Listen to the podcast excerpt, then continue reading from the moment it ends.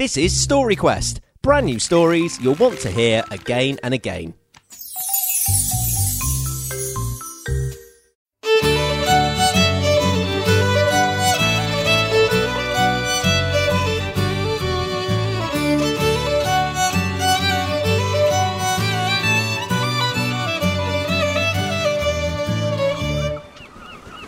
The famous paddle steamer Red Gauntlet sailed out of Liverpool in the early morning mist. Captain Bobo was keen to get to Llandudno by 10 o'clock. He had arranged a minibus to take the crew to the foot of Mount Snowdon, the highest mountain in Wales. The mist was thicker out at sea, and it was chilly standing out on deck. Reuter and Billy would have liked to be snug in the ship's cosy tea room, but they knew that it was important to keep a close watch on where the ship was headed.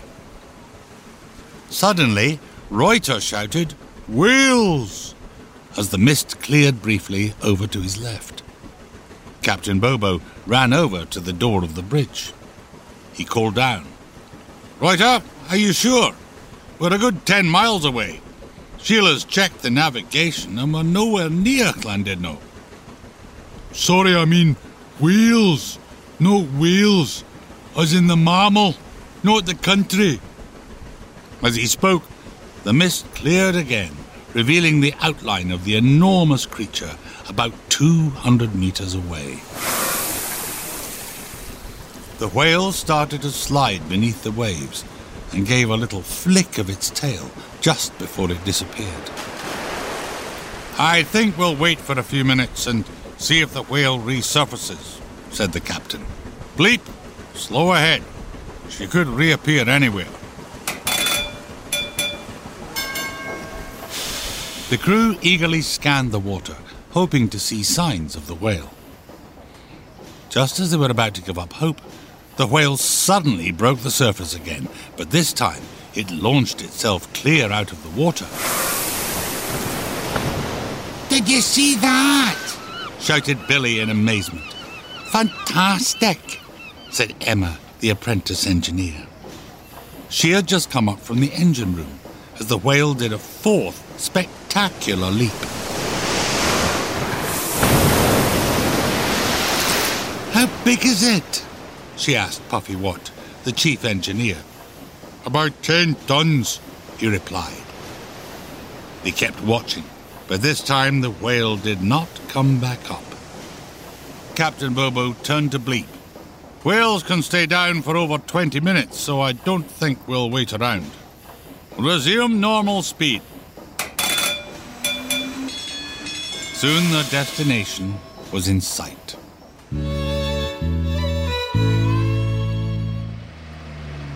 Right, said Sheila, as the minibus pulled in at the little railway station at the foot of Snowdon.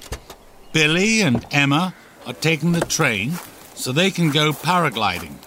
Bleep's going too. Captain Bobo raised an eyebrow. Seriously, Bleep? Are you sure? Billy's going to take him. He'll be quite safe. Billy's an expert, explained Emma. Right, that's settled then, said Sheila. Take your pick, everyone. Either take the train or walk. Puffy had already decided to take the train. He loved a steam train, and the moment it arrived, he rushed off to talk to the driver. The train was ready to start. Billy and Emma clambered in with all their paragliding kit. Bleep was beginning to have second thoughts now that he was actually on his way to the top of the mountain.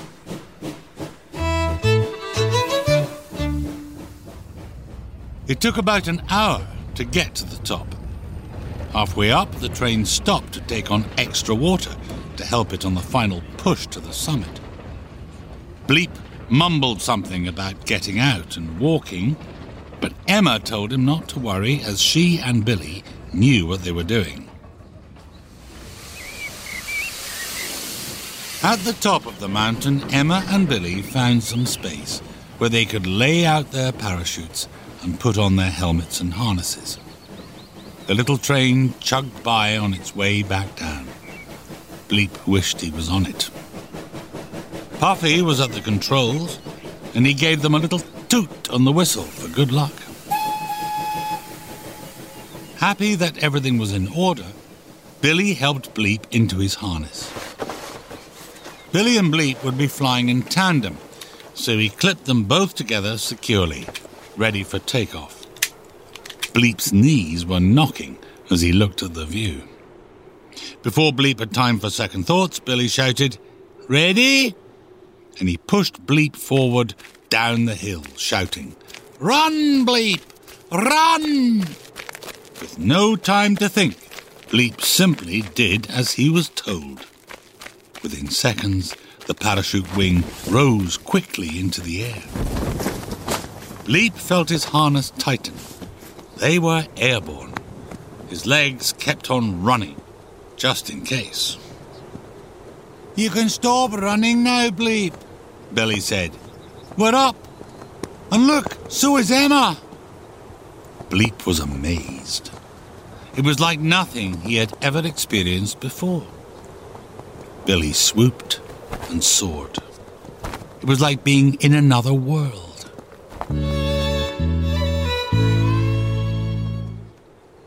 After about 20 minutes, Billy signaled to Emma that they should be thinking of heading down the mountain. They turned towards the railway, but something odd had happened to the little train. Something was blocking the way. They went down for a closer look. A big black bull had plonked himself down on the tracks and was not moving. Both Puffy and the engine driver were trying their best to make it move out of the way. They'd sounded the train whistle. They'd sent great jets of steam hissing into the air.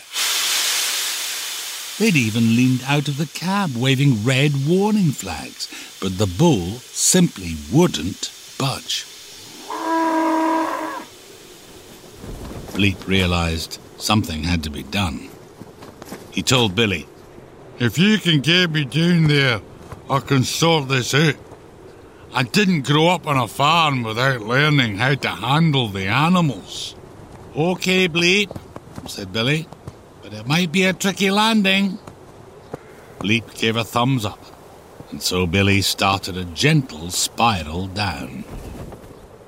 I'll try to touch down as gently as possible, but there's a bit of a crosswind, so I can't come in too slow, explained Billy. As they came into land, Billy shouted out, Bend the knees! It was a perfect landing, although Bleep took the knee bending instruction a little too far and fell over. With them both harnessed together, that meant Billy fell too. Emma followed them down, laughing at the two of them floundering about on the ground. Meanwhile, the bull, who had been watching, returned contentedly to chewing on the tasty trackside grass. Bleep walked over to the bull and tried a gentle nudge, but the bull stayed put. He then clapped his hands and gave it a firm shove. The animal lumbered to its feet, but looked around menacingly. Bleep seemed unconcerned and responded with a firm call. Move on! Move on!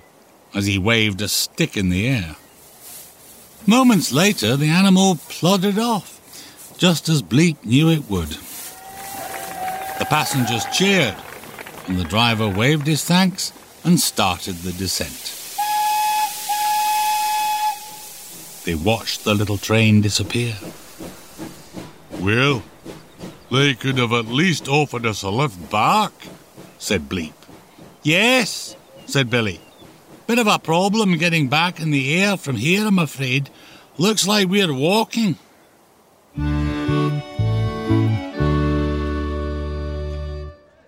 An hour later, Bleep, Billy, and Emma finally reached the bottom. The engine driver and station master were there to greet them and offer them a well deserved reward of a special Welsh tea in the station's cafe.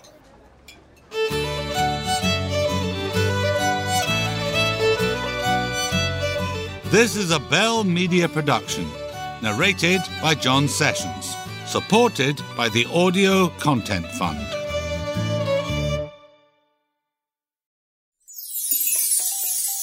Thanks for coming on a story quest with us. If you like that story, make sure you're subscribed to the podcast so you never miss an episode.